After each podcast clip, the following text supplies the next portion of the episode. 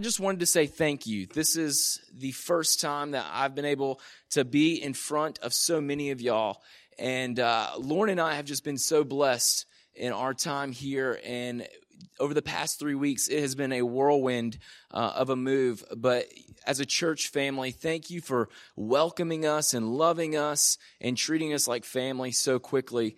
And uh, we look forward to ministry here at Mandarin and what God has in store. And we are expectant of what God is going to be doing here in this faith family. And we are excited to partner with y'all in the coming years as we see uh, God at work here in the Mandarin area. And so we're going to be in Matthew 20, and we are in this inverted series, this, this series on the inverted life. And uh, we have a definition that we've been going with uh, for the word inverted. And for many of y'all, y'all been on spring break. We've had a lot of people in and out, so I thought it'd be good to hit the definition of inverted. And that is to turn inside out or upside down, to reverse the position, order, or condition of, turned over completely. And this series really began kind of out of um, this insanity of obedience and this movie that many of the church family watched and this bible study that so many in this church are a part of. And this this craziness um, of following jesus and how the life of a jesus follower um, looks so uh, crazy inverted to the world around. And we, we've looked at missionaries who in, in persecuted countries and we've been able to see um, and so many of us saw in the movie uh, how God is at work in the nations and how many believers are living just radical um, and committed lives following after Jesus. And so as I, as Mark asked me to preach and I began thinking about this inverted life. I began thinking about this inverted life. And about nine months ago, I had the privilege of, of sitting with this 12 year old boy. His name's Caleb and uh, he serves in a closed country um, in the 1040 window. And and sitting with this 12 year old his name's his name's caleb i learned so much. And i was going to to spend time with him and i was supposed to be teaching him um, but this 12 year old boy i felt like i was sitting at the feet of a spiritual giant in learning about how his family um, had endured persecution how they were not sure about what was next for them. And as i began thinking of the thinking of the inverted life, Caleb's story uh, be, began coming back to me. And I began thinking about how, as a 12 year old boy, being called to the mission field, his parents were called. And I don't know about y'all, but when you get dragged around as a kid, um, moving around a little bit, it creates some bitterness. Um, I was a, a, little bitter growing up. I moved a, good bit, um, especially when I was younger. Um, but here, Caleb had been called, um, him and his parents, to serve in a closed country where they were facing danger, faced so many incredible things. And, and Caleb, like any kid, was frustrated that he wasn't with his friends in America. Um, but, but he began talking about how God was using him and how he was willing to go even though it was difficult. Uh, here, this 12 year old boy was saying, you know what? Yes, it's a challenge where I'm at but God is so much greater, and this is where I'm supposed to be. And he began sharing his heart and his burden for the people group that he was reaching and, and sharing what God was doing through his family as they were planning churches and through him as he was having conversations with kids about Christ. And uh, this passage of scripture is actually something that I was going to teach him and a group of other kids about. Um, but through this passage, Caleb and these other students end up teaching me so much more of what it looks like to have an inverted life, to be flipped upside down, to be opposite of what's expected. And so, uh, if you would look with me in Matthew 20, and we're going to start in verses 20, and we're going to read through 28. It says this Then the mother of the sons of Zebedee, this is James and John, came up to him with her sons, and kneeling before him, she asked him something. And he said to her, What do you want? And she said to him, Say that these two sons of mine are to sit, one at your right hand and one at your left in your kingdom. Jesus answered, You do not know what you are asking. Are you able to drink the cup that I am to drink? And they said, We are able. And he said to them, You will drink my cup, but to sit at the right hand and my left is not mine to grant but it is for those for whom it has been prepared by my Father. And when the ten heard of it, they became, became indignant at the two brothers. But Jesus called them to him and said, You know that the rulers of the Gentiles lord it over them, and their great ones exercise great authority over them. It shall not be so among you, but whoever will be great among you must be your servant, and whoever would be first among you must be like your slave even as the Son of Man came not to be served, but to serve and to give his life as a ransom for many. Let's pray real quick. Father God, we pray as we approach your word today, we wouldn't just read it and gloss over, but we would read it and allow your Holy Spirit to work in our hearts and our minds. And I pray that your word would convict us. Your word would convict us, not that we would feel bad, that we would be changed, that you would make our life look more like, like you want it to be, God. God, I pray over our time together. Um, I pray that you, your spirit would be in this place and that we would learn from you. In Jesus' name we pray. Amen. So, mother of James and John approaches Jesus and, and begins to ask this question if her sons can sit at the right hand and left of God. And I think it's interesting. This isn't a biblical point here, but I think it's to note, especially for you, you students sitting here uh, in front of me. If you have something important to ask, don't have your mom do it. Ask yourself. Um, I read stuff like this and I giggle and I laugh to myself, and probably some people just think I'm weird. But I, I, see God has a sense of humor here when He inspired Matthew to write this, and He includes this because it's like, you know, if you got something important, ask yourself. Don't have your mom do it. But, anyways, we see in this passage of Scripture, we see uh, the mother of James and John, and James and John are with her, and they're asking for a position of authority, they're asking for power um, what any of us might want. I think all of us would aspire to be in positions of authority or positions of power. And Jesus then gives this inverted view of what it means to be a follower of Jesus, but also what does it mean to be great? And greatness isn't having the position and power. Greatness is defined as being a servant, even being a slave. I don't know how many of us aspire to be that.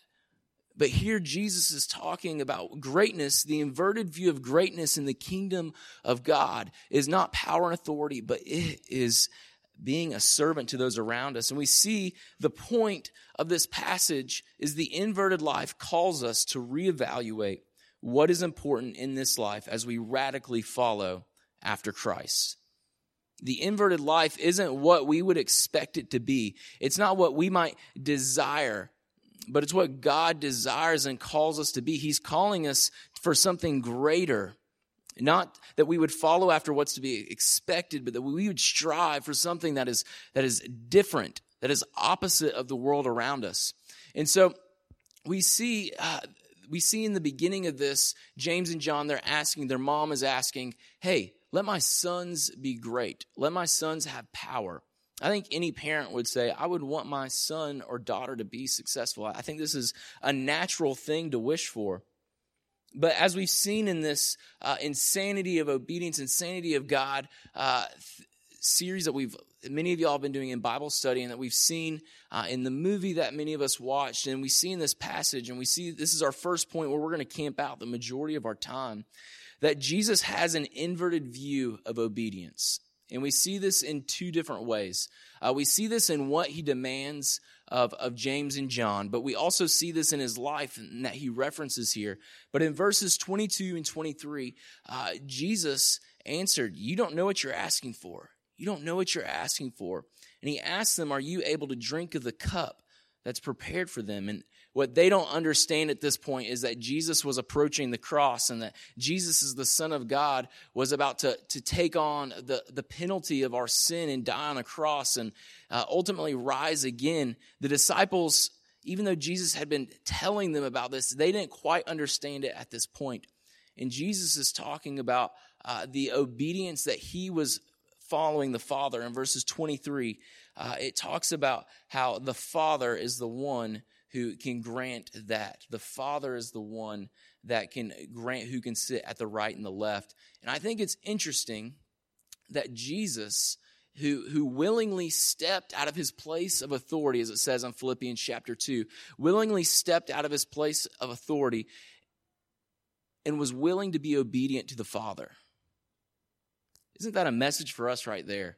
That the Son of God, Jesus, who was there at creation, who holds everything in his hand, willingly said, You know what? I'm going to give authority to the Father and follow his plan in this moment. I think that's huge for us. And so many times we, uh, we think we have control and we think we know what's best. And even in this moment, Jesus willingly submitted to the authority of the Father wow, that's huge. That, that's, that's mind blowing that, that Jesus would do that. And I know if, if I was in that position, I would struggle doing that. I would struggle handing over that authority. But also, he talks to James and John who say they're willing to accept the, the cup that's prepared, but they in this moment don't know what God has prepared for them. It's kind of foolish, their response. And they're like, yeah, we're ready. We can do this. And Little did they know that James would, would give his life for the gospel, and John would spend much of his life being persecuted in exile and end his life alone, all for the sake of the kingdom. And this, in this passage, we see uh, Jesus calling the disciples to more than what they're expecting. James and John didn't realize what they would be going into, but Jesus was calling them to something more in, in church, God is calling us to something more in this idea of being obedient to God, this insanity of obedience, this inverted life. God is calling us to more than just being at church on Sundays and being involved in a small group. He's calling us to be all in, to put all of our chips on the table and slide them in and say, God, I'm all in on this. Obedience doesn't look halfway. And James and John, even though here their, their motives are wrong, they would come to realize what Christ had done for them, and they would eventually put their chips all on the table and say, I'm all in. And my question is, as our inverted view of obedience, do we have this view of obedience where we're all in or we halfway in? As, as I sit here and think about James and John and this question, um, that they had this question just keeps coming to mind that that they weren't sure what they were getting into at this point.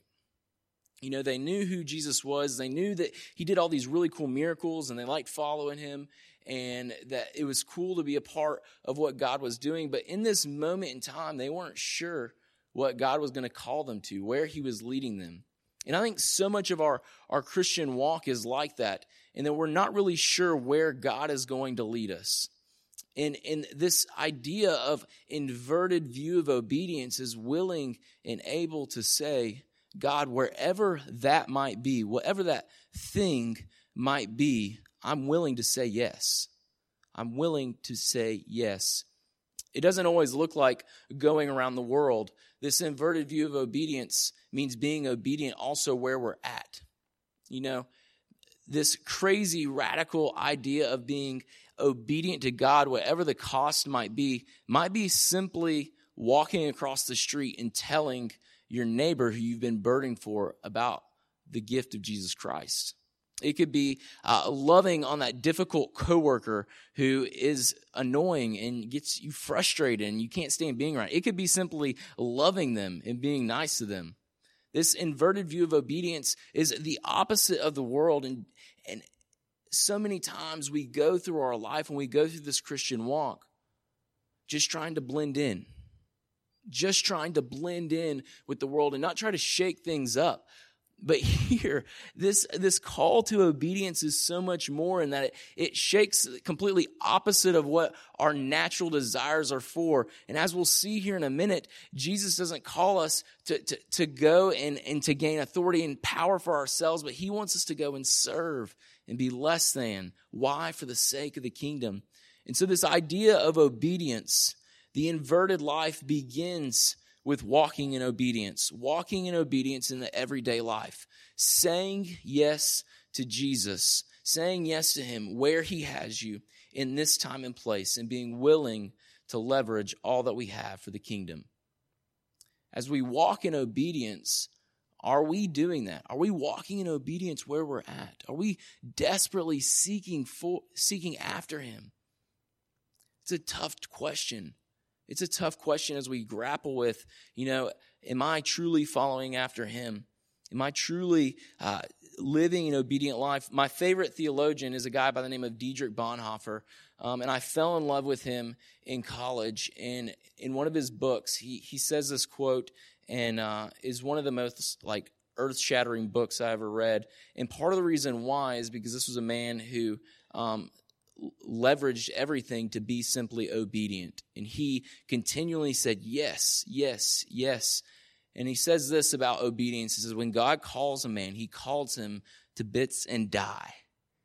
When he calls a man, he calls him to die to himself and completely leverage everything for the gospel. And as believers here in Mandarin, Florida, when we follow after God, when we say yes to God, are we are we dying to ourselves? Are we leveraging everything that we have, both physically, emotionally, uh, maybe even the things that we have? Are we leveraging those things for the gospel? Jesus calls us to leverage all that we have. The second thing that we see here is we see uh, this inverted view of success. And, and I think as for, for parents in the room and, and everyone in this room really, we would all say we want what's best for our sons and daughters. We want what's best for ourselves. I think it's a natural, uh, natural feeling. We all uh, want what's best for our family members and everyone around us. And so it's, it's really easy to make fun of James and John's mother here, but really she's just doing what any mother would naturally do. She, she's looking out for her sons and she realizes that this Jesus guy is someone very special and that, that she wants her sons to be a part of that. And what Jesus does in verse 25 and 27 is he inverts the view of what success looks like for the believer. If you would look at look with me uh, in, at verse 25 again, but Jesus called to them and yeah, but Jesus called to them and he said, "You know that the rulers of the Gentiles lord over them, and their great ones exercise authority over them." Let's stop there for a second. The Gentiles, the Romans, ruled very harshly with the Jewish people, creating animosity, creating frustration. Anytime there's injustice, uh, I think we get really frustrated with, with those who maybe are causing the injustice.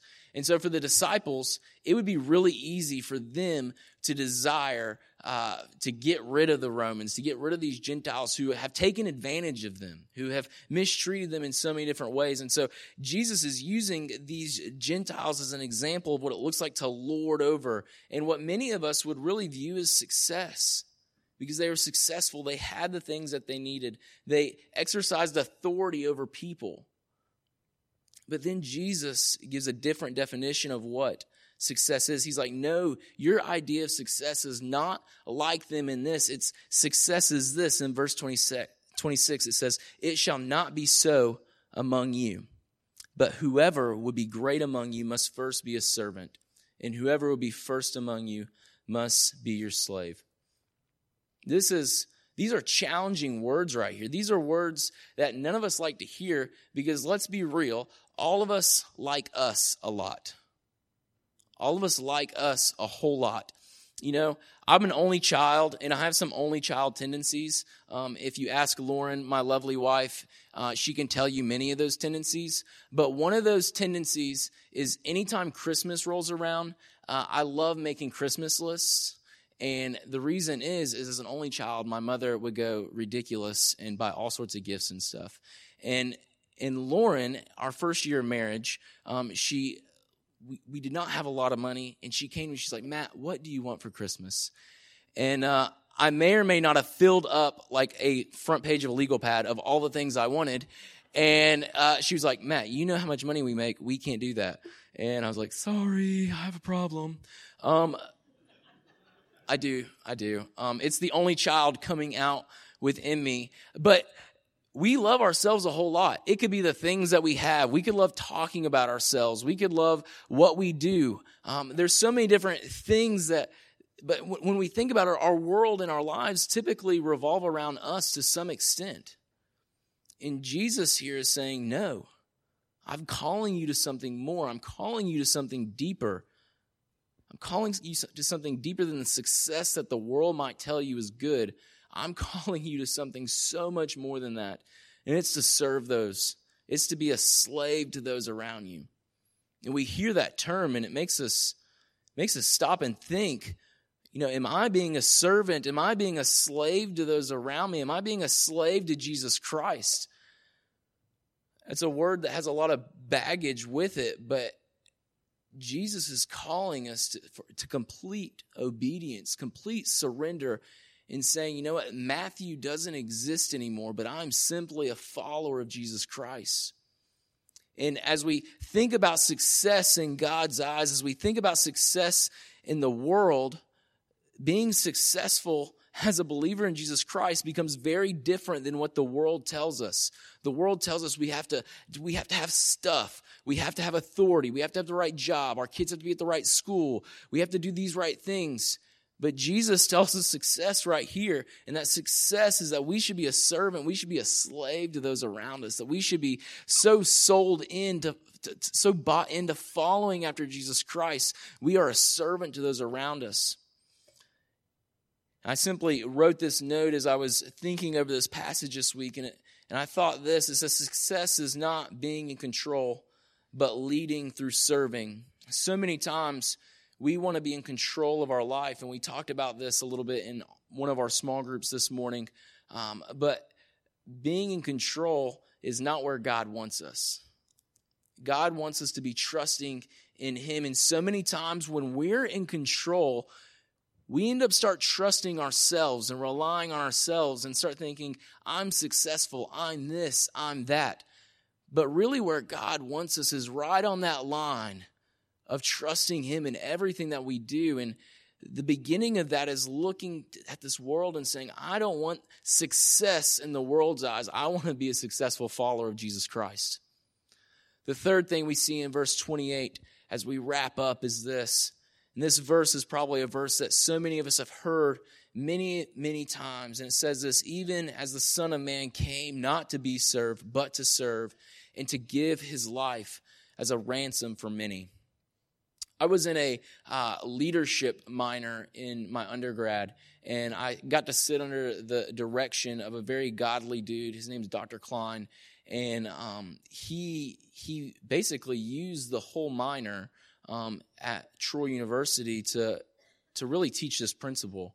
And even though it's a secular university, he would begin infusing the gospel uh, into that. And so many times we read this verse and we think of just leadership principles, and we think of of what what we're supposed to do. We're supposed to serve. Jesus came to serve, so we're supposed to follow his example and serve.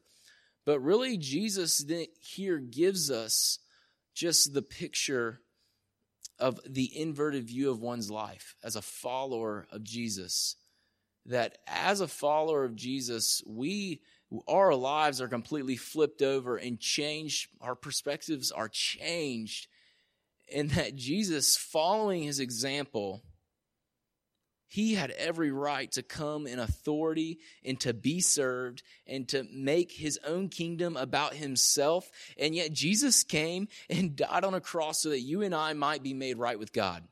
And so that even in our sin, even in our wretchedness, God would make us right through the gift of Jesus Christ, through his death, burial, and resurrection. And it blows my mind as we begin thinking about that because if it were me, I would not have done that. But Jesus gives us the inverted view of, of a believer's life and that we are supposed to lay everything on the line for, for those around us so that they might know the gospel because Jesus has done it for us. Jesus has done it for us. And I begin thinking of other examples of this laying everything on the line. And I think of, of Paul in Romans 9. In the first eight chapters, he, Paul writes this beautiful, just theological masterpiece about what salvation is and how we are adopted sons and daughters of the King, the adopted sons and daughters of God. And then he goes into chapter 9 where he talks about the sovereignty of God. But in the first three verses, he talks about how he's broken for the people, the Israelite people who don't know him, who don't know God. And he says that he wishes, uh, in a sense, that he could give up his salvation so that his brothers and sisters would know Christ. That's a bold statement right there. That's a bold statement that Paul is saying, I wish I could give up everything, including what is most precious to me, which is my relationship with God. He's saying, I wish I could give that up so that they might know who Jesus is. That's an all in type of perspective. That's an all in way of thinking. Jesus here gives us the example of that, that as believers in Jesus Christ, as followers, we should be looking to, to write a blank check, so to speak, with our lives. When I was in middle school, I was terrible about like telling my parents how much things cost. I'd be like, oh, mom, I need to go buy a yearbook. And she'd say, how much is it? I say, I have no clue. And then I would get in trouble. But what would happen was pay attention, Matt. Gosh, I'm sorry. Um, that's what that's how the conversation usually went. But I don't know why my mother did this. Um, it was against my father's intentions and direction, but she would give me a blank check. And uh, giving a blank check in the hands of a seventh grade boy is extremely dangerous. Um, and I had no clue at the time what that meant. I had no clue what my mother meant signing the bottom of that check and handing it to me as a seventh grade boy meant. And uh, one time I lost it. And it was frantic searching in the Dobson house. Thankfully, found it. I'm still alive. That's the proof we found it. Um, but when we give a blank check, we don't write a whole lot of checks these days, but when we give a blank check, we're basically giving someone access to everything in our bank account you could go and write as many zeros as you want. If you did that for me, it would bounce. But but a blank check is a dangerous thing. It's a very dangerous thing because you could lose everything. Here, Jesus is calling James and John and the other disciples to simply write a blank check with their life as they serve those around those, as they, as they, as they, as they think of themselves as slaves for the sake of the gospel, he's asking them to write a blank check with their lives and saying, whatever I call you to, let me fill that in for you. But go ahead and sign your name right here. And that's the picture of obedience in the inverted life in that we are writing God a blank check with our lives and saying, God, whatever you might call me to do, God, I'm willing to go. Whatever you might fill in the blank there, God, I might not have it, but I'm willing to give you everything. And the beautiful thing is God is in the business of using people who aren't perfect. And he does that so that he can be glorified and that he can be the one who's at work in the life of us and using us for the sake of his kingdom. And so the question comes, the question must be asked Am I writing a blank check with my life? Have I really said, God, I surrender everything at your feet, and wherever you might call, whatever you might call me to do, whatever you might call me to give up, Father, I'm willing to do that. And so as we walk out of here this morning, as we begin to, to go back into everyday life, three, three kind of application questions come to mind. And some of us in this room might need to reevaluate our obedience. We might need to say, God, am I being obedient to what you've called me to do? Am I being obedient as a husband and wife following Jesus Christ? Am I sharing about what you've done? Am I investing in my children? Am I investing in my coworkers? Am I giving extravagantly for the kingdom of God in my time, in my effort, and in my energy? Or am I just kind of going through? Maybe some of us need to repent of our self focus. Maybe some of us are like James and John's mother here, and we're so focused on uh, being on the right team or looking right or being successful in the world's eyes. Maybe we need to repent of our view of success and we need to ask God to, to help our hearts and our minds line up with his view of success And then I think everyone, including myself in this room, need to ask the question finally, will I allow God to fill out the check of my life? Will I allow God to, to, to fill out the check? Will I give him a blank check and say, God, I, I'm cashing in everything that I am and all that I am in you, and I'm going to allow you to write my story? I'm going to allow you to fill out whatever that might be, God. I'm willing to go. I'm willing to stay. I'm willing to give. I'm willing to serve. I'm willing to do whatever it is you would call me. Why? Because I'm not my own. I'm a servant and a slave of the Most High King. And I'm willing to go and follow in after you because, God, you're worth it. You're worth it because of what you've done in my life. And you've made me right before a holy God. And I'm able to have a relationship with you uh, church as the band comes up here to, to close in in this last song the altar's open. The altar's open. These these stairs are open. Maybe some of us need to repent of our views and maybe some of us need to say god i'm not sure what you're calling me to but god here here it is. Here it is. We'll have some staff down here if if you need to talk to a staff member about maybe what god is stirring in your life. Uh, Father God, let's pray. Let's pray to God real quick. Father God, we, we thank you so much uh, for the gift of your Son. God, we thank you for, for how you, you work in our lives, God. But Father, I pray that as a church, that we would be willing, we would be willing to write you a blank check with our lives what it would look like if, if Mandarin Baptist Church, if every member, if every person in this room would say, God, I'm going to allow you to write the check. I'm going to allow you to write the story in my life, Father. Wow, how you could use us in the kingdom of God. God, I pray that we would follow you in radical obedience. And in Jesus' name we pray. Amen.